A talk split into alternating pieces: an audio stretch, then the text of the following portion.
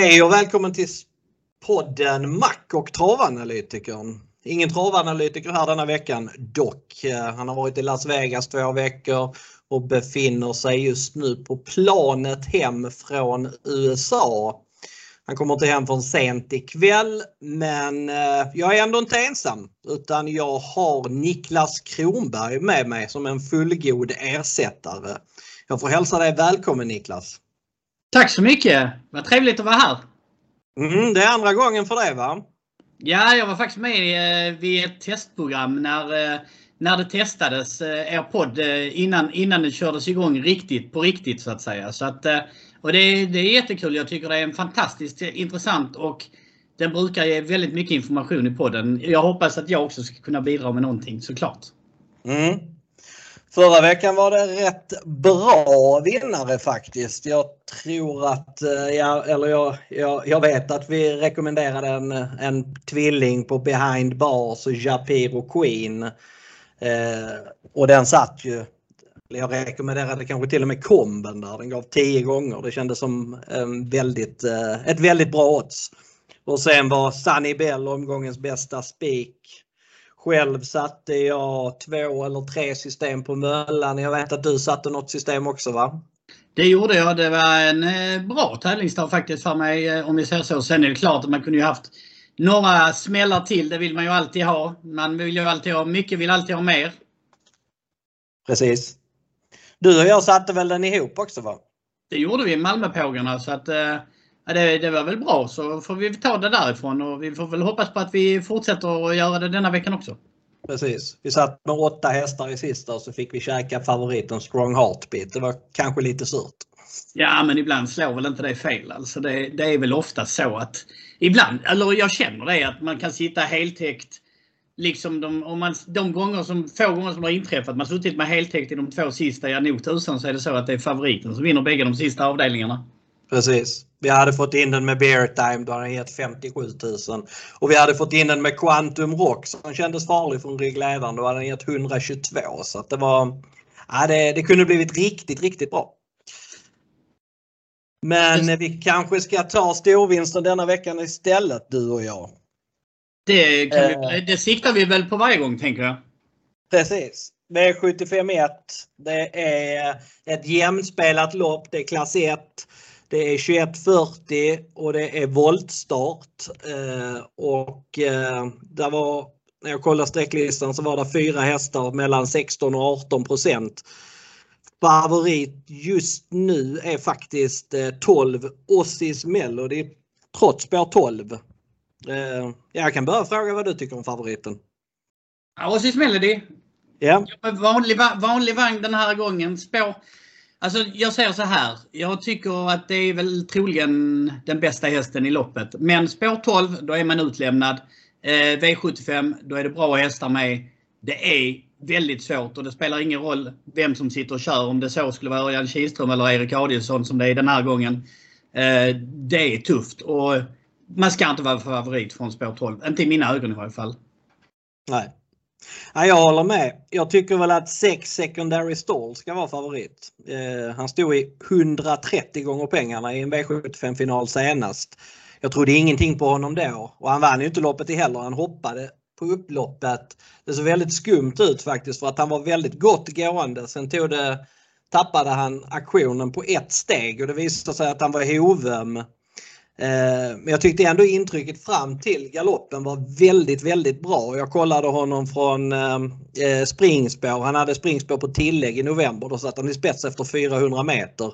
Han har tidigare öppnat bra från springspår också på start. Och han är ju väldigt snabb bakom bilen så han är min spetsfavorit. han testades i provlopp i lördags med sulor på för att han inte skulle känna av så mycket i sina ömmande hovar. Då vann han det provloppet på bra sätt tydligen. Så att han är nog riktigt bra i ordning och det är min första häst. Vad tycker du om secondary stall Niklas? Jag har faktiskt skrivit ner exakt samma som du i stort sett. Sex en eh, trolig spets. Bara 16% Han har faktiskt gått upp till 17 nu. Men när jag gick igenom loppet så eh, bara 16% Det tycker jag är alldeles för snålt. Den, eh, det borde vara sträckfavoriten i loppet. Det är en trolig ledning. Jag har tidigare väl varit lite så att ja, haft känslan av att den kanske skulle vara bättre på kortare distanser. Men jag har nog fått eh, omvärdera det lite grann. För jag tycker den har gjort bra insatser även på medeldistans. Så att, eh, det, för mig är det första hästen när man tittar på det här. Eh, sen är det klart. Jag kan ju flika in att han till och med var väldigt positiv på tre varv för tre starter sen på V75. Det var mot Bitcoin Dark och, och lite annan typ av hästar och då satt han fast med krafter kvar på tre varv. Så att han ska nog klara av att gå i spets på 2-1. Jag, jag, tycker att han ska vara klar favorit liksom du. Sen är det hårt betrodda i loppet är även Graces Candy, korrekt VF. Eh, vad jag känner om dem det är väl att Graces Candy den vill jag helst se i spets för att den ska kunna vinna. Det har den som andra favorit till ledningen men jag tycker att 6 Secondary Stall är klar spetsfavorit så att Graces Candy rankar jag ner något. Korrekt VF den trodde jag på senast eh, och det såg helt klart ut 400 kvar men sen tog det slut på två steg. Jag tyckte det var en besvikelse. Men jag tar ändå med mig de positiva insatserna från starten innan och Gävle-starten i en eh, och Örebro-starten förresten före det då han var tvåa i en E3-revansch. Så att han är nog tillräckligt bra. Kanske min andra häst med tanke på att Ossis Melody har spår 12. Men sen vill jag varna för en riktig skräll i loppet och det är nummer tre Ola Eilert. Den har jag haft koll på väldigt länge. Den var hos Bo Falsig tidigare och där var det väl ingen hit. Den var ganska tråkig. Men den har utvecklats väldigt mycket på slutet. Vann på ett bra sätt i billigt gäng från ledningen näst senast. Jag trodde inte riktigt att han skulle duga på V7 förra gången. Då stod han i 63 gånger men det var ett ruggigt bra intryck. Han fick chansen när, i stort sett när de var i mål och ökade väldigt bra sista biten. Jag pratade med Magnus A. Djuse i morse och han var också väldigt nöjd med hur hästen kändes förra gången. Han skulle försöka köra till ledningen och få rygg på en bra häst. Secondary stall läser jag loppet som då och sen eh, får han luckan 100 kvar så eh, är jag inte främmande för att han kan skrälla. Även om han varit uppåt i biken på slutet och nu måste han gå med vanlig vagn eftersom det är voltstart. Men sånt tycker jag man får ta på en 4% Alltså han varnar jag för. Har du någon skräll du vill varna för? Ah, jag kan hålla med dig om Ola Eisled. Den eh, har sett fantastiskt fin ut i sina sista två starter tycker jag. Eh, men, jag, och jag reagerar precis som du på att eh, med krafter och så vidare kvar. Men det jag reagerar, känner som ett minus det är den här vanliga vagnen. Som du säger till procenten, det är inräknat där. Men äh, jag, jag framhåller en annan äh, som är 7% just nu. Äh, MT Montpellier. Om du mm. tittar på senaste starten så äh, känner jag väl lite att det blev ett felval av kusken. därför han trodde precis som du, 400 kvar att korrekt VF var klar. Så han trodde väl han mm. skulle få en lucka eh, ifrån andra ytter där han satt. Men det fick han inte utan han satt kvar med krafter sparade och rejält med krafter. Eh, och blev väl sjua i mål tror jag. Och, eh, jag tyckte den såg väldigt, väldigt fin ut. och det är en häst som jag faktiskt har följt lite grann. Och jag tycker den ska vara kapabel nog och kunna blanda sig i striden här. Eh, sen om man lyfter någon annan bakom där så eh, Tycker jag nummer 9 Baxi till 2% känns klart intressant också. Eh, den är bortglömd här och den har sett fin ut på slutet. Självklart, det behövs en hel del tur ifrån det här läget. Men garderar man loppet och tar med några hästar, då ska nummer 9 Baxi med på systemet. Mm. Ja, den har man koll på sedan tidigare. Den var i träning hos Ken Ecke förr. Den var faktiskt väldigt kapabel. Eh, jag trodde väl att den skulle få Eh, en ännu större utveckling när den kom upp till, till Norrland. Men, eh, eller Norrland, Gävle. Det är Norrland för, för oss skåningar i alla fall. Men eh, den, det känns som att senast kändes det som att det var lite proppen ur. Det kan jag hålla med om. Jag tycker också den är intressant i 2 så att, nej, För egen del så kommer jag spika secondary stall på en del system men när jag inte spikar så så blir det gardering och ganska bred sådan. För jag tycker inte att de mer betrodda är så mycket bättre än många av lågprocentarna. Men jag varnar för Ola Eilert och du varnar för eh, MT Montpellier och Baxi. Och vi har samma tipsättare i Secondary Stall. Stämmer bra. Ja, då går vi över till V75 2.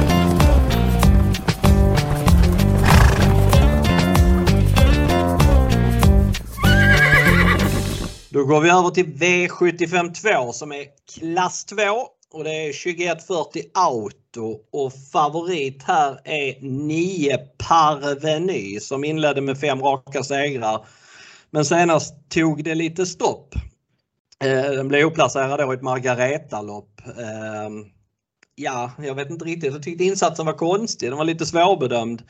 Det var en häst i vägen som Peter Untersteiner körde precis hela vägen så att när, när eh, Mats, Magnus A. Djuse flyttade ut i tredje spår då flyttade Peter ut i halvspår också så att det, det blev ett litet konstigt lopp för Parveny.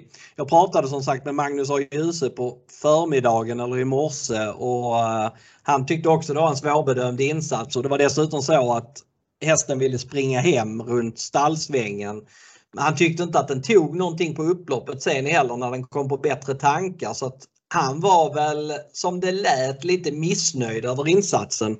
Dessutom är det så att Parveny har tagit de flesta segrarna från spets. Eh, den har vunnit bakifrån och då var den väldigt bra. Det var på Gävle 9 september. Men eh, med förra insatsen på näthinnan så tycker jag att det känns inte som någon klockren favorit från bakspår. Vad tycker du Niklas? Jag eh, håller fullständigt med dig. Jag, jag, jag trodde en hel del på Aveny sist. Jag följde den under loppet och självklart han kör inte ut den helt sista 200-300 metrarna efter att han har då han, det, det såg ut som hästen blev lite rädd då när, när den, den, den andra hästen framför flyttades ut. Så skyggade han lite och tappade någon längd och sen var det som att det var kört. Mm. Uh, däremot så jag noterade, bara för att nämna just i detta sammanhanget, Eh, bland annat Tip Top Southwind var ju med i samma lopp. Och den avslutar ju inte mycket sämre utan snarare nästan lite bättre än vad Parveny. Och när förhållandet är 27% på den ena och en halv procent på den andra då, då känner jag att, och jag tycker ändå de gör hyfsat likvärdiga insatser. Då är det ju någonting som är felstreckat. Så kan man ju själv mm. bedömningarna på vad. Precis. Jag kan hålla med. Tiptop Southwind har, det har hänt någonting de två senaste starterna. Den har varit eh, klart förbättrad. Det är klart att den är, att den är felspelad till 1% eller under procenten till och med. Eh, men där är bakom favoriten så är det ganska jämspelat mellan en kvartett. Keykeeper den var också med i det här Tiptop Southwind-loppet och Parvenyloppet förra gången. Det var ett Margareta-lopp och Keykeeper var förhandsfavorit. Sen blev det väl lite antidrag på den till slut så den gick upp till 4,60 odds. Eh, satt i ledningen i första sväng men bröt ner, började rulla och fela. Sprang på en pinne också men jag pratade med Viktor Lyck eh, tidigare idag och han sa det att det var inte på grund av att han sprang på någon pinne som han galopperade utan det var just att han laddade för hårt helt enkelt. Det gick för fort och så började han bryta och så galopperade han. Men han tyckte att hästen kändes jättefin i övrigt.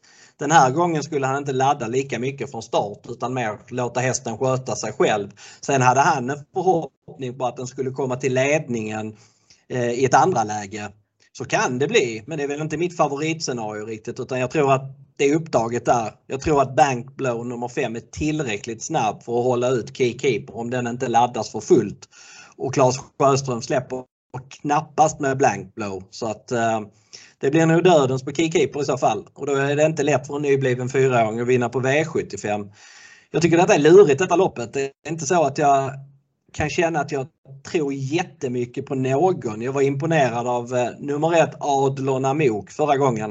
Eh, det var, blev egentligen helt felkört för hans del men han var ändå överlägsen. Men problemet för honom är att han har innerspår och han öppnar lite som en traktor så att eh, han kommer att tappa värdefulla meter från början och det kan vara svårt på V75 att hämta in dem sen. Sen är Isor Sisu hårt betrodd och han var grym vid den segern längst upp i raden men senast tyckte jag mest att han var okej. Okay. Det var Like a Monster som vann det loppet och Isor Sisu tog inget näm nämnvärt på, på den hästen över upploppet.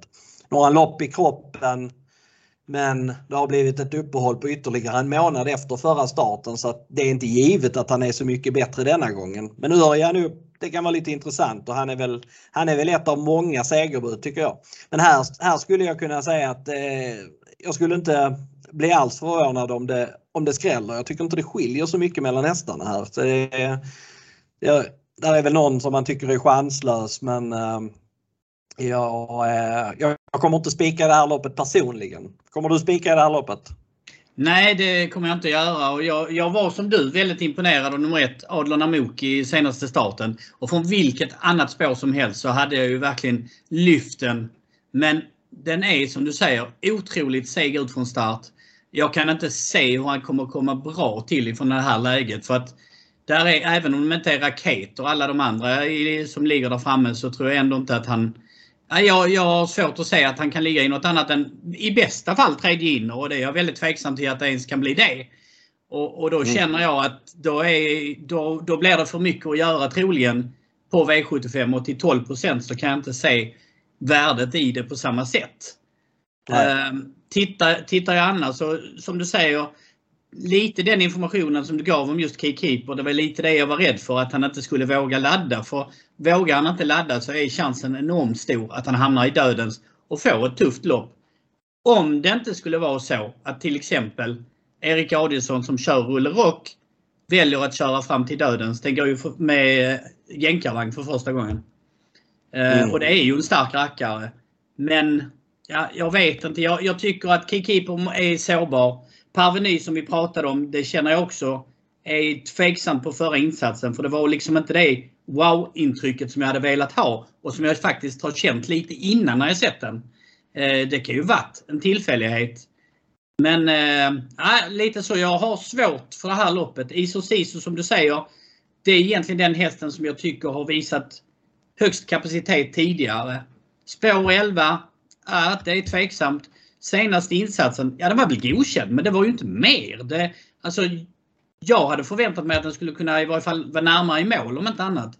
Så för min del så kommer jag gardera loppet. Mm. Jag har en skräll som jag vill varna för. Det är nummer 10 Special Top Model.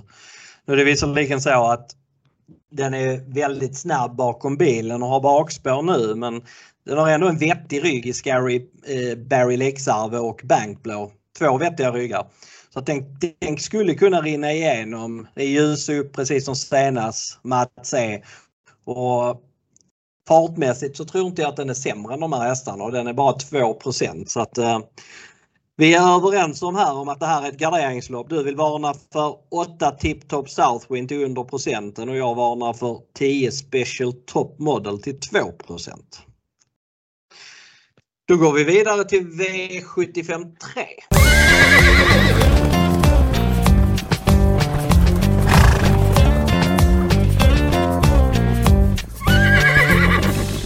Då var vi redan i V75 3 och det är silverdivisionen och det är 1600 meter bilstart och eh, de mest betrodda hästarna hittar vi faktiskt från bakspår. Phoenix Foto är solklar favorit till 40% och Eddie West är lika solklar andrahandare till 22% Tycker du att de ska vara mest, så, så mycket mer spelade än övriga, Niklas? Nej, det tycker jag. Intrycket på Phoenix Photo senast var ju ruskigt bra. Men, men spår 9 på en häst som aldrig gått ut på kort distans tidigare. Eh, nej, jag är, då är jag tveksam. Det finns många intressanta hästar i det här loppet, eller framförallt en som jag tycker ser väldigt intressant ut. Eh, och sen Eddie West, självklart, har en bra polett till slut. Men jag, jag vill, jag vill, då ska de vara ju klart bättre än de där framme. Och vi pratar om V75 det är inte helt lätt att komma bakifrån och spida ner även om den kan gå fort till slut. Mm. Jag kan väl ställa mig lite frågande. Nu har, nu har Ready West gjort sex starter på kort distans. Jag har vunnit tre men, och det är en snabb häst. Men jag, jag, tror inte att han är gynnad av 1600 meter ändå faktiskt. Dessutom så är Eddie West en sån häst som är otroligt svår att resa med. Han, eh, de brukar de brukar gnälla när det, är, när det startar utanför Solvalla och då på de närmsta banorna runt Stockholm.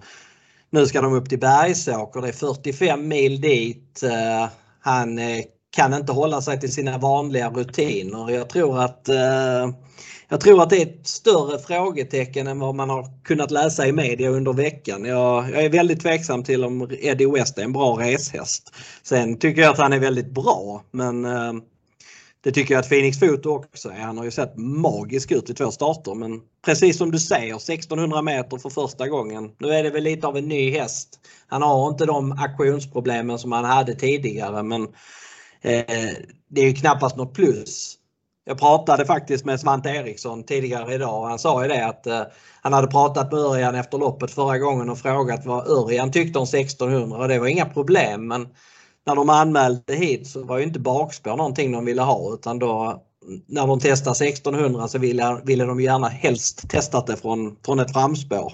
Nu är det bakspår och rygg på en ah, häst som inte är sådär jättesnabb, Fire and Fury. Så att det kan bli långt fram för Phoenix Foto och det kan vara rökt för eh, Eddie West om inte han funkar på annan, på, med, med en sån lång resa i benen. Alla andra hästarna här är under 10 Är det någon, du, du snackade om att du ville framhålla en häst. Vilken, vilken kan det vara? Då lyfter jag i så fall en häst som faktiskt inte heller gått på kort distans. Eh, nummer 6, Santis Cocktail, tycker jag är väldigt intressant. Till, alltså knappt 8% idag. Jag, jag, jag tycker det är en otroligt fin häst som jag är väldigt glad för. Och, eh, den, den trivs väldigt bra på Bergsåker. Gjort nio starter, fyra segrar. Aldrig varit sämre än fyra. Ehm, jag tar med mig de här. Jag gillar mycket statistik och mycket annat sånt här att titta på. Ehm, Hanna Forslin, jag tycker hon gör det bra. Hon är underskattad. Ehm, byter vi kuskar, hade vi satt Örjan på den istället så tror jag att den hade varit sträckfavorit. Och då tycker jag att 7,5-8% är jätteintressant. Mm. Jag kan ju inflika att eh, Santis Cocktail var tvåa bakom Phoenix Foto i Östersund. Då var det utvändigt ledaren för Phoenix Foto och sjätte utvändigt på Santis Cocktail. Nu kanske man till och med kan hoppas på att det kan bli spets på Santis Cocktail. Hanna Forslin kommer slänga på ett helstängt huvudlag för första gången i hennes regi på Santis. Och eh, han var väldigt snabb på Bergsåker för fem starter sen när han spetsade och sen släppte ledningen till Chestnut Boye har jag för mig att det var och ehm, avgjorde enkelt sista biten då eller i alla fall säkert. Så att, eh, jag håller med om Santis cocktail den, är, den har jag tipsetta faktiskt i loppet. Så att, eh, den tycker jag är otroligt intressant. Tredjehandare i loppet är 4 Evens Cool Boy. Den är jag egentligen väldigt svag för den hästen. Jag tyckte att eh, han har varit ett eh, stort löfte i hela sin karriär. Eh, han var ju inte långt efter kultopparna som treåring men sen har det varit diverse problem. Jag tror han har haft dubbla gaffelband. Han brukar dock gå väldigt bra när han kommer tillbaks efter vila. Han vann årsdebuten 2021. Han vann årsdebuten 2020. Han var tvåa i årsdebuten 2019 och han vann årsdebuten 2018. Så att han kommer tillbaks efter vila. Man ska nog inte vara jätteorolig för att det är någon större ringrost utan jag tror han kommer göra ett bra lopp. Sen så är jag inte lika övertygad som jag läst vissa tidningar som tror att det ska vara spets på Even Schoolboy. Det har jag väldigt svårt att se. Han öppnar hyggligt men jag tror inte att han tar sig förbi tre Tail of Jack så jag tror inte heller att han kan svara sex Santis Cocktail. Men han kan vinna loppet från, på andra sätt än ledningen också så att eh, han är tidig. Men jag håller med om att Santis Cocktail är första häst. Jag har Phoenix Foto som andra rank. Sen tycker jag det är ganska jämnt mellan Even Schoolboy och Eddie West. Sen finns det andra hästar i loppet som kan duga men eh, det är väl främst, främst de här fyra som jag vill framhålla i alla fall. Har du någon annan som du vill framhålla eh, utöver de fyra jag nämnde? Ja, det skulle ju möjligen. Jag, jag, kan lägga en grej till om Even Schoolboy faktiskt. Att de fyra sista starterna på kort så har det blivit tre segrar. Och vet du, vet du varför, vid, vid förlusten, vet du vilka som var före den i mål? Uh, nej. Upstate Face, Vikens High Yield och van Gogh. Hästar som alla hade varit stora favoriter i det här loppet om vi säger så. Mm. Uh, alltså är det nog. Den, den, ja, jag skulle, den jag skulle lägga till om jag tittar på någon annan här, det är Fire and Fury möjligen. Jag tyckte den, den hade krafter kvar sist när den galopperade. Eh, och till 1 om man garderar loppet så, så kan det vara intressant. Det är en häst som faktiskt den har, väl, den har gjort fyra starter uppe på eh, Bergsåker. Och eh, den har väl aldrig varit sämre än eh, trea där tror jag, eller om det är fyra. Så att den har gjort det väldigt bra i alla fall på Bergsåker. Så att någonstans så, om man garderar på och tar många hästar i loppet och jagar en skräll där, så kan man tänka på att ta med den kanske till 1,5 mm. Men då känner vi oss klara där va? Ska vi gå över till V75 4?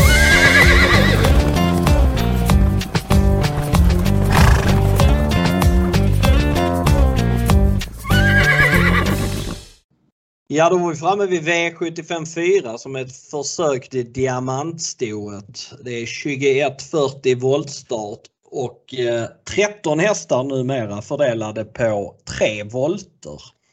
Och eh, jag har inte sträcklistan framför mig men 8 Fabulous Pellini var väl ganska stor favorit här. Ja, den är 57 procent.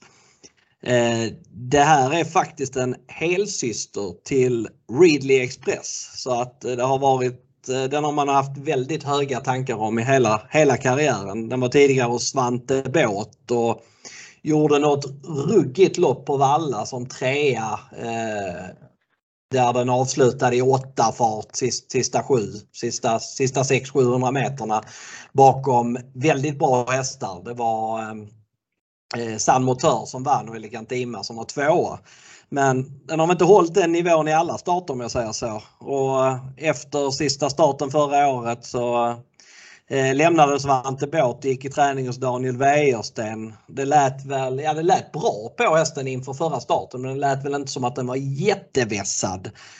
Personligen kunde jag väl känna att eh, det var lite oväntat att man skulle årsdebutera en så fin häst i slutet av januari. Att man inte väntade tills eh, det var barfotabanor i mars. Men han visste ju uppenbarligen vad han, eh, att hon skulle vara bra och hon var väldigt bra. Hon eh, satt i tredje, fjärde utvändigt och gick till fullt angrepp, 400 kvar och avgjorde väldigt enkelt. Det var 11,5 sista sju och ett jättebra intryck.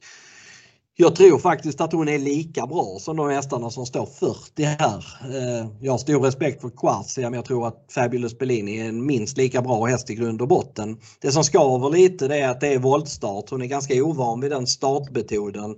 Hon skulle kunna vara borta på kör. Nu är det inget favoritscenario utan jag tror att hon går iväg men eh, jag tycker att det är rätt favorit men det är kanske inte någon som blir min huvudspik i omgången ändå. För jag har som sagt respekt för Quasia. Hon är väldigt snabb i voltstart. Eh, hon skulle kunna sitta i rygg på Fabio Spellini ganska omgående. Och får eh, Quasia rygg på Fabio Spellini sista sju eller någonting så, så eh, känns det som att det är ganska jämnt skägg mellan dessa. De två höjer sig på sträcklistan och det speglar nog också loppet ganska väl att de två hästarna höjer sig. Men jag kommer betala för en skräll. Ja, den är fjärdehandare men den är skräll i loppet och det är nummer 11 Navona. Det är ingen häst som, eh, som jag har som någon favorithäst egentligen. Jag tycker att hon är lite för svår men jag dömer ofta ut henne när hon är mycket spelad. Nu är hon som sagt 3% Det är väldigt spännande läge med springspår på 20. Eh, jag tror att hon kommer snabbstarta därifrån. Sen har hon en kritisk punkt i första sväng där det ofta blir galopp men klarar hon bara svängen så är det stor chans att hon får överta ledningen. Och Jag tyckte att hon såg jättebra ut eh, förra gången som fastlåst i det här loppet Bastian Boom skrällde som vi har pratat om tidigare i podden. Eh, Navona är dessutom, har hon Bergsåker som sin favoritbana. Hon blev championess på Bergsåker förra året. Vann hela sex lopp där. Så att, eh, till 3% så tycker jag att hon är värd att passa. Hur ser du på loppet Niklas? Ja, alltså jag, jag, är, jag tänker lite som du med Fabulous Pellini Quarcia. Men jag har faktiskt Quarcia som första häst i loppet. Eh, mycket beroende på att en start, ja, det var bra. Men om du tittar på loppet och motståndet så nog, nog skulle Fabulous Pellini vinna loppet. Och pliktskyldigast gjorde den det. Intrycket var fantastiskt, ingenting att säga om. Men det är inte en häst som har radat upp segrarna tidigare. Och Okej, okay, första starten för ny tränare, men hur har de tagit det loppet? Det vet vi fortfarande inte. Den har inte varit jämnheten själv innan. 57 jag tycker det är för mycket streckat. Därför jag vet vad Quasia går för. Jag vet vad Quasia kan. Den har bevisat vad den kan. Det har ännu inte Fabulous Bellini. Den har haft sina toppar. Jag menar, om jag tittar på högsta nivån så tvekar jag inte. Fabulous Bellini har säkert en, alltså, sin bästa prestation varit bättre än Quarcia, eller kommer att bli så att säga. Men grejen är att jag tror att Quarcia för tillfället kanske är den bättre hästen och jag håller fast vid det. Ehm, jag kommer nog att spika, eller jag kommer att spika Quarcia på något system. Men eh, Fabulous Bellini såklart. Eh, Navona är tidig som du säger, såg jättefin ut senast eh, med krafter kvar. Och skulle man sen ta någon till så varför inte nummer 12, Iceland Radio. Den är inte så dålig som 2 säger här på sträckan. Så att eh, Men för mig är nummer 13 Quasia första hästen. Mm. Iceland Radio har jag fyra i min rank. Sen kommer jag kanske betala för sju Västerbo Jolene också. Den är svår att vinna travlopp med för den har inte sin bästa bit till slut. Men rent kapacitetsmässigt så är den inte jättemycket sämre än de här. Det är 1 på den så att eh, jag blir lite sugen på att betala för den på någon kupong. Men jag kommer spika Fabulous Bellini på, på några lappar. Så att, eh, men det är väl bra. Vi, man ska inte vara överens överallt. Det, vi var otäckt överens i avdelning 1 till 3 men här var det inte helt, helt lika överens i alla fall. Nej det var vi inte. Jag ska passa på att slänga in en, en sån här, ett riktigt eh, sidostreck här. Som en häst som jag tycker kommer från ett stall i form faktiskt. tycker jag. Nummer två, Livy Passion. Avslutade faktiskt inte alls så tokigt senast eh, på V75. Um, ehm, jag, jag tycker att garderar man upp loppet med några stycken eh, låt oss säga en 5-6 i varje fall. Då eh, kan Livy Passion faktiskt vara värd ett streck till under procenten. För läget kan ju inte vara helt fel i varje fall. Nej. Det är den du varnar för tillsammans med Iceland Radio främst. Och mina varningar är Navona och i viss mån Västerbo Sen är, är du inne på att Quarcia är första häst och jag är inne på att det är korrekt favorit i Fabulous Bellini och att jag kommer spika den på något. Så. Men ja, man kan inte vara överens i alla lopp som sagt. Men eh, då blickar vi över till avdelning 5 som är ett kallblodslopp. Det borde vara enkelt att bena ut för två skåningar.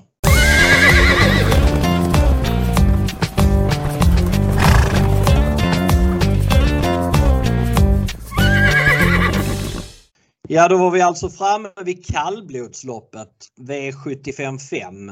Eh, det är 2140 autostart och eh, här har vi en stor favorit i tre Belfax. Han, eh, han var tidigare lite sådär att det var galopp varannan gång ungefär men han har ju helt klart stabiliserats. Det kom dock en galopp för tre starter sedan då det som nu var autostart men man ska inte stirra sig blind på att det var auto den gången för han klarade faktiskt starten och spetsade till och med. Utan felade till slut istället. Eh, han gick med rycktussar den gången och enligt Jan-Olof Persson så blev han rädd när han ryckte tussarna. Så I de två senaste starterna så har det varit fasta tussar.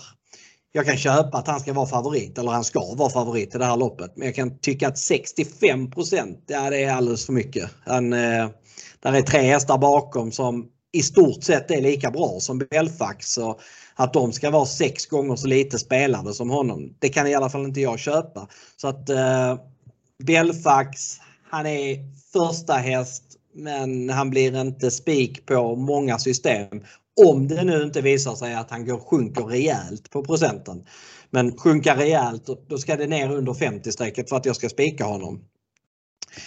Jag tycker att eh, mest intressant i loppet är två Don Viking. Eh, han mötte ju Belfax i det nämnda loppet där Belfax hoppade till slut med segern klar och nu var det Don Viking som eh, gick vinnande ur den striden.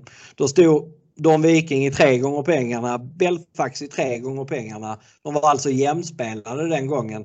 Nu är det 65% mot 10% Det är väldigt skevt tycker jag. Jag tycker att Don Viking är en lika bra häst som Belfax. Dessutom låter det som att han är lite toppad inför den här uppgiften. Han är nyklippt. Eh, det har han inte varit så många gånger tydligen. Han har spår innanför Belfax och faktum är att Don Viking han ses väl inte som någon snabbstartare men han är inte helt oäven första biten. Och sida sida och med Örjan i vagnen så skulle inte jag ramla av stolen om han håller ut Belfax och gör han det Ja, då, då tycker jag Don Viking ska vara favorit, favorit i loppet för då tror jag han har störst chans att vinna. Jag tycker att de två är lite, lite bättre än övriga men med tanke på att Trollsolen har spår 10. Nu är det så att Trollsolen han är matchats tufft alltid. Han stod i fem gånger mot Månlycke AM i höstas. Han har mött Odd Herakles många gånger. Han går ner lite i klass denna gången. Det är ingen, ingen Odd Herakles och ingen Månlycke AM emot denna gången. Så att han tycker jag är solklart tredjehäst. Och sen en fjärde med chans är väl sex Grisle Odin GL. Jag ska säga att jag har ingen jättemagkänsla för honom men jag har ändå respekt för hans kapacitet så att eh, han, eh, han åker med på en del system. Eh, vem, vilken är din första häst i loppet? Är det, som, är det Belfax som är favorit eller Niklas?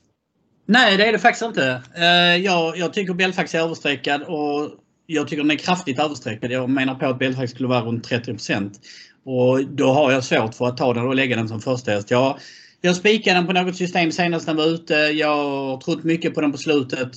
Jag tycker bara att nummer 10, Trollsolen, är klart intressant här till eh, under 10% Jag tycker den borde varit sträckad runt en 15% Och då känner jag att det finns ett stort värde i den. Eh, så för mig är nummer 10, Trollsolen, första häst. Don Viking, det är lika klar andra häst och Belfax tredje häst. De tre, det är de tre första jag har. Men som du säger, jag tar också med Grisloden GL eh, Eh, på de systemen där jag garderar för att det är ändå hög kapacitet även på den och det är en häst som är under utveckling. Mm. Sen är det ett ganska rejält tack ner till femte hästen i, i loppet men jag tycker att jag tycker att fyra BV Rune är egentligen inte så mycket sämre än de fyra vi har nämnt men det är årsdebut och det låter väl inte som att den är sådär jättevässad för uppgiften så det känns som att han kommer att vara betydligt bättre nästa gång men till 1-2% så tycker jag ändå att han kan vara värd att betala för på något system. Men Annars har jag väldigt svårt att se någon annan vinna även om det är knallform på 5 Bonaldo så står han 20 meter sämre till mot, eh, mot Belfax. Eh, jag tror inte att han slår de här från lika start men eh, han har ruggig form i alla fall så att helt helt chanslöst är det kanske inte. Har du någon av de här 1 eller 0 procentarna som du kan tänka dig kan skrälla i loppet? 0,19% känns det bekvämt. Ja. eh, Filip S eh, tycker jag är intressant. Det är en häst som är kapabel men den har ju verkligen, det var länge sedan den visade eh, sina fartresurser på bästa sätt. Torbjörn Jansson upp. Jag tycker alltid det är intressant. Tobbe på kallblod. Det är för mig alltså någonting som kommer att leva med alltid. Det spelar ingen roll. Han är en trollkonstnär i sulken på kallblod. Ehm, skulle man ta några streck till så självklart Filip S till 0,19% Intressant. Ehm, och biken kommer väl att vara på denna gången också. Precis. Han skrällde en gång förra året, Filip S med Jansson i vagnen när han slog eh, Tangenhop på jag tror det var Solvalla. Han gav 20 gånger där och satte andra ytor och avgjorde mot Tangenhop som fick, fick döden. Så att, um, jag håller med. Han är, väl inte, han är betydligt bättre än några andra som är sträckade ungefär lika mycket som honom. Så att, uh, jag tycker väl att han är, i min värld är han sjunde häst. Men det, det, det kan ju vara sträckvärd faktiskt. Men eh, då lämnar vi kallbloden och blickar över till avdelning 6 som är bronsdivisionen.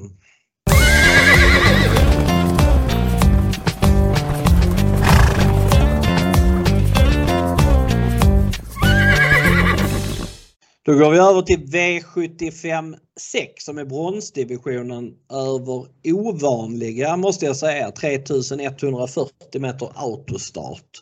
Och eh, ja, här är dubbla strykningar. Tidigt i veckan så strök Chestnut Boye. Han eh, bröt tydligen ett ben och ja, det gick inte att rädda honom så att eh, honom får vi aldrig mer se på tävlingsbanan, tyvärr. Sen under dagen så ströks Huddlestone Eh, ganska sent Eh, och eh, ja, det är spår 1 och spår 8 borta. Eh, favorit i loppet blir nu 12 Anchorman, ganska klar sådan.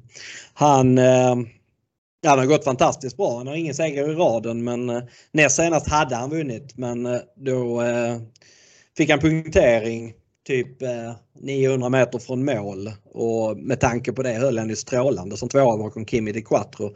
Senast på, i finalen så öppnade han bra och fick ryggledaren ledaren på Champ Lane och eh, hängde med lätt sista biten. Nu är det Örjan upp. Spår 12 på tre varv, det gör väl inte lika mycket. Jag tycker han är tidig. Men jag har en annan vinnare i det här loppet. Men jag tänkte att jag sparar den och sen så får jag höra lite vad du tycker om favoriten och vad du har för vinnare i loppet Niklas. Ja, jag har ju sagt tidigare att spår 12 det är ju inte någonting som lockar mig sådär extremt. Sen är det ju lång distans och då är det lättare att komma in i det.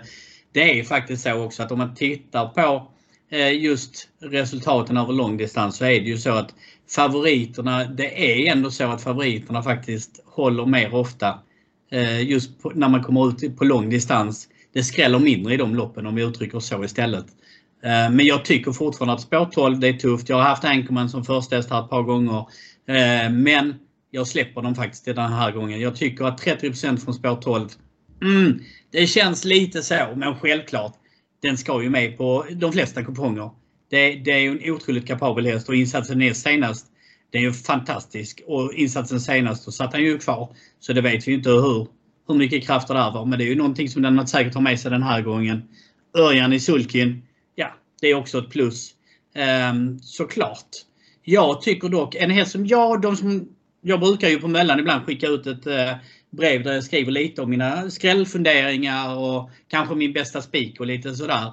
Och eh, för min del en häst som jag lyfter vid tre tillfällen. Den har fortfarande inte infriat.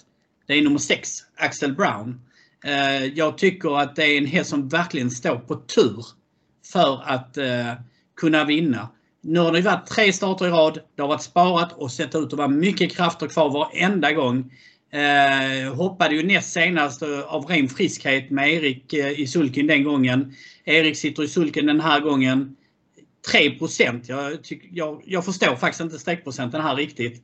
Jag tycker att det är en häst som, om man tittar på loppen, så ser man ju att den här borde ju vara 10-12% i varje fall minst, om inte 15. Så att eh, för min del, nummer 6 Axel Brown, det är faktiskt min första häst i loppet. Mm. Jag har en annan första häst här. En ganska klar sådan också. Den kommer jag spika på väldigt många av mina system imorgon och det är nummer 7 Djokovic. Jag har inte gillat Djokovic innan. Jag tycker att han har varit lite grisbeteende i slutstriderna. Han har vunnit 10 lopp på 28 starter. Det ser väldigt bra ut men jag tycker ändå att han har varit lite grisig i slutstriderna. Men senaste insatsen, det var som en helt ny häst i min värld. Han hoppade eh, mitt i loppet ungefär, 1300 kvar. Sen hade jag 11 1100 meter på honom och avslutningen var i vida spår och han flög verkligen fram sista biten. Det var det loppet som Phoenix Foto var tvåa i bakom Amazing Warrior och Djokovic gick precis lika snabbt som eh, Phoenix Foto över mål. Det var bara det att Phoenix Fotos intryck hyllades å det grövsta. Djokovic, ja, det hyllades inte alls lika mycket men jag tyckte Djokovic såg otroligt bra ut den gången. Sen har jag en kompis som pratade med Mika Fors inför denna starten och Mika Fors han brukar vara rätt sansad i sin bedömning.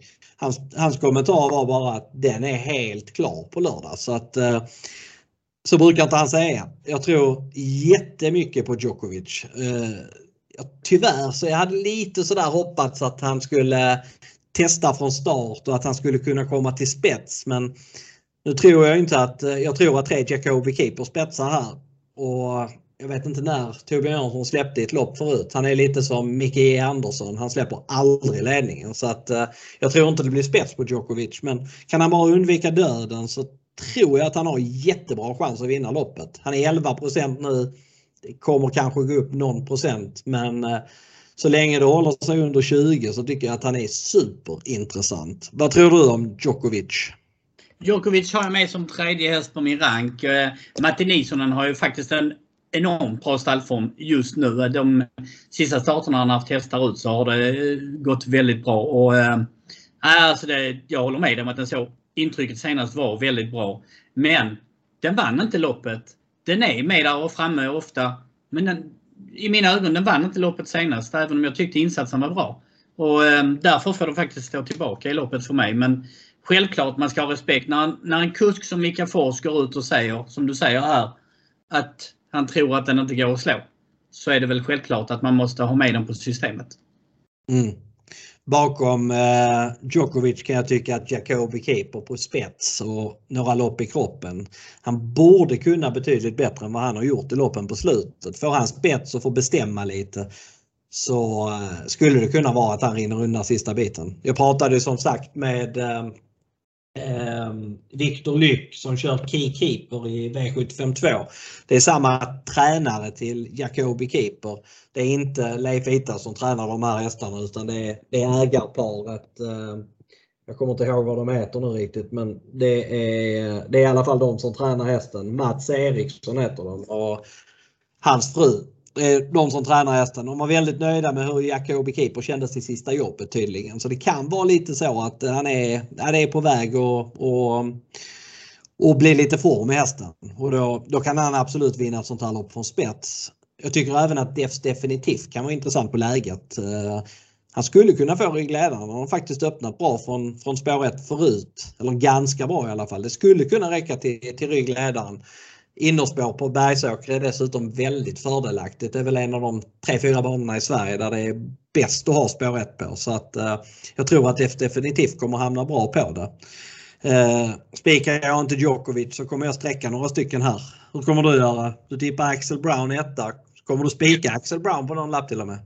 Det kan hända på mitt, på, när jag, på mitt chanssystem. Men eh, så är det inte alls omöjligt att det blir en spik på Axel Brown. Men i övrigt så kommer loppet att garderas. Ehm, det finns också, jag har, jag har ett system, om vi nu ska nämna det, som heter Guldjakten. Och där brukar jag spika de hästar som jag tycker är mest sträckintressanta. Och för tillfället ligger ju Axel Brown väldigt nära till hands för att eh, kunna vara en spik där också. Så att ja, den kommer att spikas på något av mina system. Mm. Men eh, vi är båda överens om att Anchorman, favoriten, är i alla fall ingen spik från spår 12. Det är en häst som vi inte har nämnt som är mycket spelad. Två hästar som vi inte har nämnt som är mycket spelade. Det är fyra Soltan och nio Made of Stars. Personligen har jag väl ingen jättefeeling för någon av dem men äh, har du, tycker du att de två är tidiga? Made, Made of Stars kommer ju denna gången med jänkarvagnen i varje fall. Sist så var det ju frågetecken med den vanliga vagnen. Å andra sidan hade vi Örjan Kihlström i sulken den gången. Nu sitter då Jörgen själv upp igen. Eh, men vi får en amerikansk vagn på den. Ehm, och det är en stark rackare. Men mer, mer än en eh, femte häst, 60 häst tycker jag inte den kan vara för mig. Så att eh, nej, det är ingenting så. Utan jag håller med dig om att Jacobi Keeper är väl nästa för mig. Fjärde hästen här i loppet. Och skulle den vara skulle den vara i den formen den var när den var som bäst. Då tror jag att Jacobi Keeper är hästen att slå. Men jag tycker att den har varit tveksam på slutet och då kan jag inte ranka upp den. Nej. För fyra starter sen så var han trea i Kungapokalen där Önas Prins vann. Så att han är van vid att möta rätt bra hästar den där. Det kan jag säga. Men man har ju ändå varit lite besviken på honom i tre starter efter vila. Han gick, han gick bra första gången men sen tycker jag att han borde ha kunnat bättre de två efterföljande starterna. Så att, eh, men jag har, har honom faktiskt ändå tvåa i min rank just på, på spets. Och att man, att man vet att han kan väldigt mycket i grund och botten. Soltan nämnde inte du men då kan jag nämna honom. Han, han har gått 14 gånger i ledningen, vunnit 13. Problemet är väl bara att han inte kommer till spets här. Dessutom så tror jag aldrig han har vunnit ett lopp med mer än 60 000 i första pris. Så att, eh, han brukar ha det tufft när han kommer upp och möter lite bättre hästar. Så att, eh, han tycker jag i alla fall är överspelad. Då tror jag mer på Made of Stars än vad jag tror på Sultan. Men eh, jag tror man kan klara sig ganska, ganska bra med en eh, 5-6 sträck streck i detta loppet. Det, det känns inte som att de stora skrällarna vinner här i alla fall. Nej, det tror inte jag heller. Och lång distans som sagt, så då, då händer det inte lika mycket. Det blir inte lika starka skrällar där. Du nämnde Jacob Keeper när han var trea i Kungapokalen. Du, du ska tänka på vad den gick med då för vagn också. Det var faktiskt enda gången den har gått med bike. Och, eh, det, det är klart att det är intressant om den skulle komma en bike på den igen. Precis, precis. Det håller jag med om. Men då har vi bara ett lopp kvar. Det går fort när man har roligt. Då går vi över till avslutningen V75 7.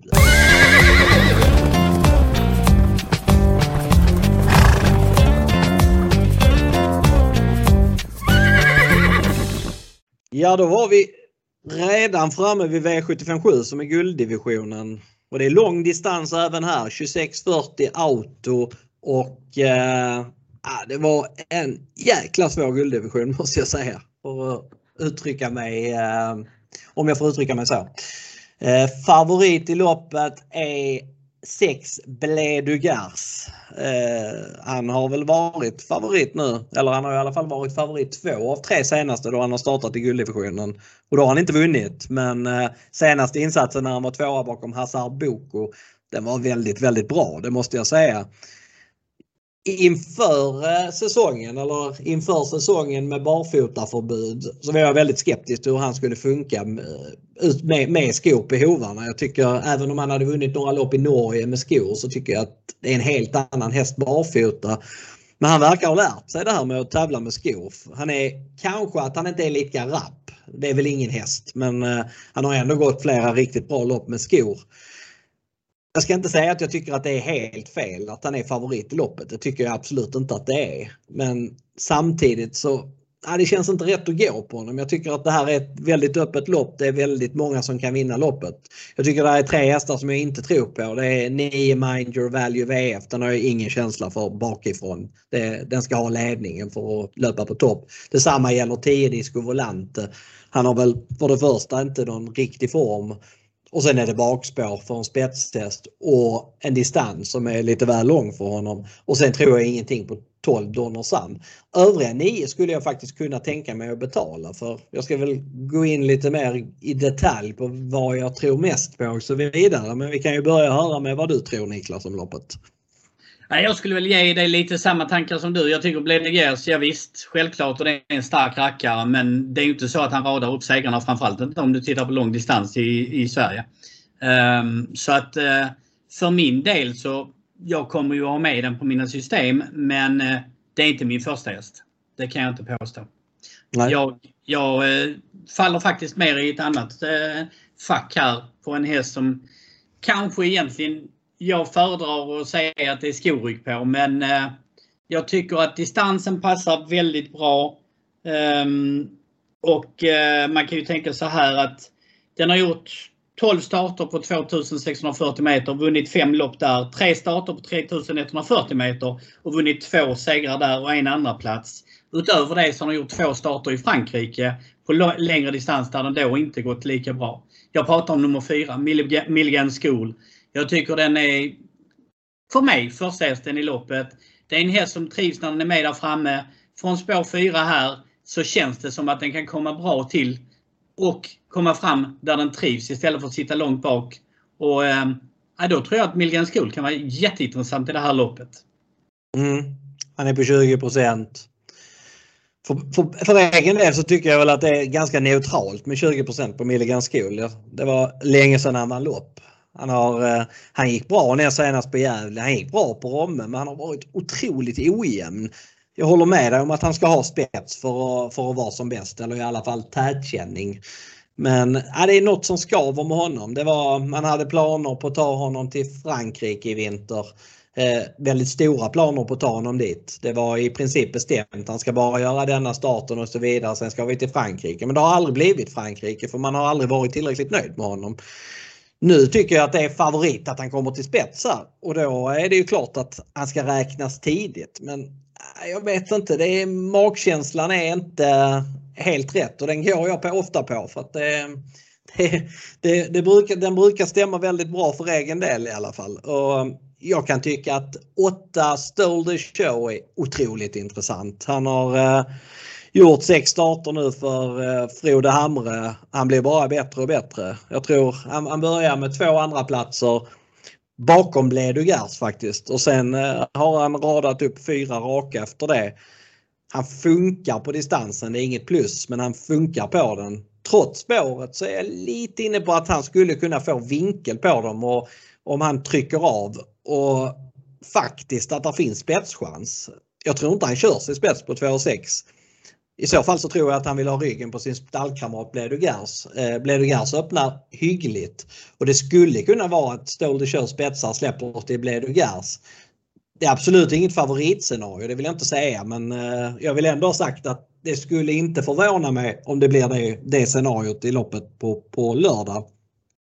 Men får Ståhl kör i ledaren så tycker jag att han är superintressant. Han kan vinna loppet från eh, vettig position i andra spår också. Jag tycker 9% på honom är för lite. Jag tycker att 4% på Spickleback Face är för lite också. Han har radat upp starka insatser trots att man har varit tydliga med länge att det är det här loppet man siktar på. Så att han kommer nog förmodligen vara ännu bättre på lördag. Jag tycker 4% på Spickleback Face, det är klart i underkant och han är väldigt, väldigt intressant. Sen, eh, ja, jag vet inte riktigt vad jag... Jag tycker där finns skrällar som skulle kunna vinna. Det är Remarkable Feet från tredje invändigt. Sån kan alltid skrälla. Perfect Dynamite, han är väl bättre än någonsin och så första Magnus har Djuse på det. Det kan också vara spännande. Så att, ja, jag kommer nog gardera avslutningen på de flesta av mina system och det är ganska rejält. Hur kommer du göra på dina system? Jag kommer också gardera på eh, väldigt mycket av dem. Eh, du nämnde aldrig Global Adventure här. Eh, den, den var en besvikelse senast även om loppet kanske inte blev till ens fördel men på många sätt. Men starten innan avslutade ju fantastiskt. Det gick ju överljudsfart såg det ut som över upploppet. Sen är det ju mer en synvilla ibland. Men jag, jag menar ju på att Global Adventure har gjort sex starter på lång distans, vunnit fyra av dem. Var fyra i svensk derby bland annat eh, bakom eh, Hail Mary, Eh, Don Fanucci Zet och Aetos Kronos. Så jag menar sämre hästar kan man ha framför sig i ett lopp på lång distans.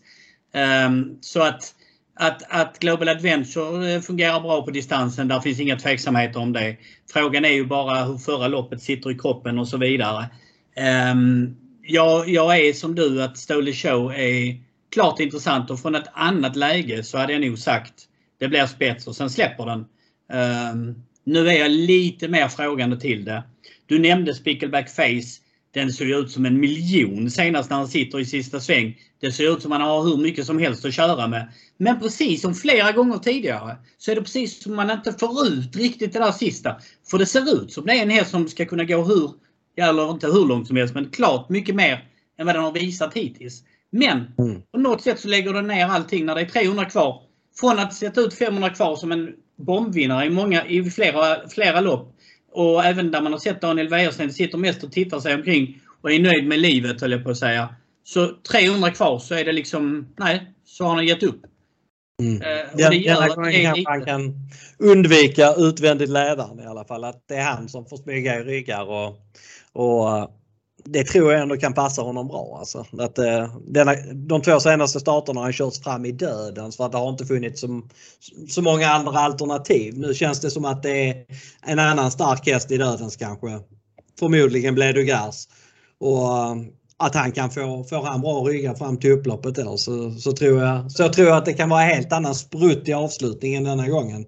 Vad gäller Global Adventure, han var ju dålig förra gången. Tydligen så hade de broddat honom fel den gången så att eh, han sprang på sig mjölksyra helt enkelt. Jag kan köpa det till viss del. Eh, och dessutom så tror jag inte att eh, Global Adventure ska gå i ledningen längre. Jag tror han passar betydligt bättre om han skulle få en hängresa i andra spår. Eller om han laddar från start och släpper ledningen. Det, det tror jag det hade varit, hade varit ett bättre scenario för honom. Han är tidig, att jag inte nämnde honom det beror på att jag tycker inte att det finns något riktigt värde till 16% på en häst som inte ska vinna loppet från spets. Utan det behövs någon stolpe in för att han ska duga. Eh, men jag tycker att det här loppet, jag, skulle, jag, jag tror att det kommer att skrälla i guld den, denna veckan. Vi har sagt det väldigt många gånger i podden att denna veckan skräller det i guld. Det har väl aldrig hänt men någon gång ska vara den första och varför inte nu? Eller vad säger du? Ja det är inte omöjligt. Då ska jag lyfta då en skräll i loppet. Så du nämnde den ju innan men Perfect Dynamite har ju sett ut som en helt annan häst som du har sagt och eh, den har verkligen tänt till igen.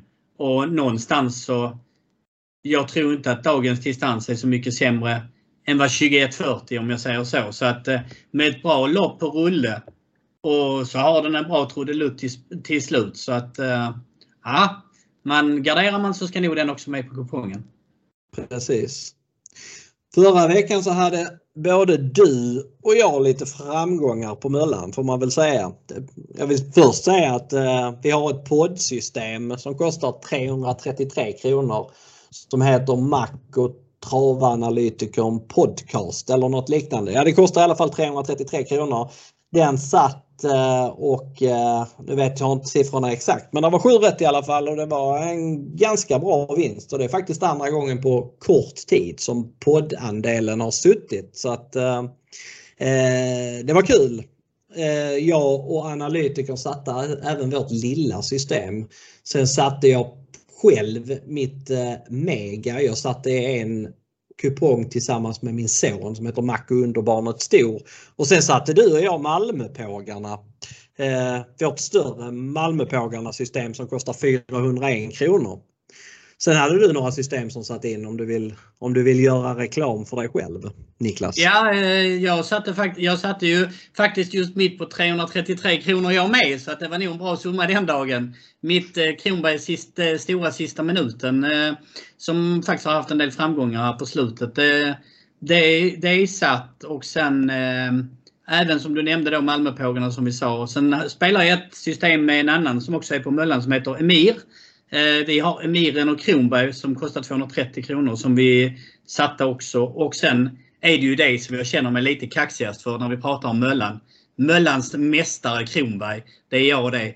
Det systemet mm. satt också och gav riktigt bra tillbaka. För det var 16 gånger insatsen faktiskt tillbaka. Ja, det systemet har gått ruggigt för dig. Det har det. De som har följt det systemet de kan spela gratis ett par år faktiskt om man bara spelar det systemet. Ja, det är fint.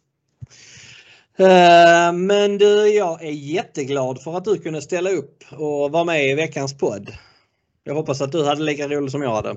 Ja, jag tyckte det var jättetrevligt att vara med och det är, det är, inte, det är inte de lätta skorna att fylla när man är, ska ta upp eh, travanalytikerns skor här och försöka vara med och diskutera. Men eh, det är jättetrevligt att vara med och eh, jag hoppas på att vi får några framgångar också med våra tankar här. Precis. Ja, jag tycker att uh, du klarade dig otroligt bra. Så du får, uh, ja, du får um, fem, fem stjärnor med en liten extra guldstjärna. Det är, det är mitt omdöme om, ditt, om din uh, insats i podden idag. Härligt, det tackar vi för. Så ja. hoppas vi att det blir framgångar imorgon också. Precis. Men du, jag tackar för mig. Och jag tackar dig som sagt. Och så hoppas, vi, hoppas jag också att det blir riktigt bra framgångar imorgon. Så hörs vi nästa vecka och då är Kristoffer tillbaka igen.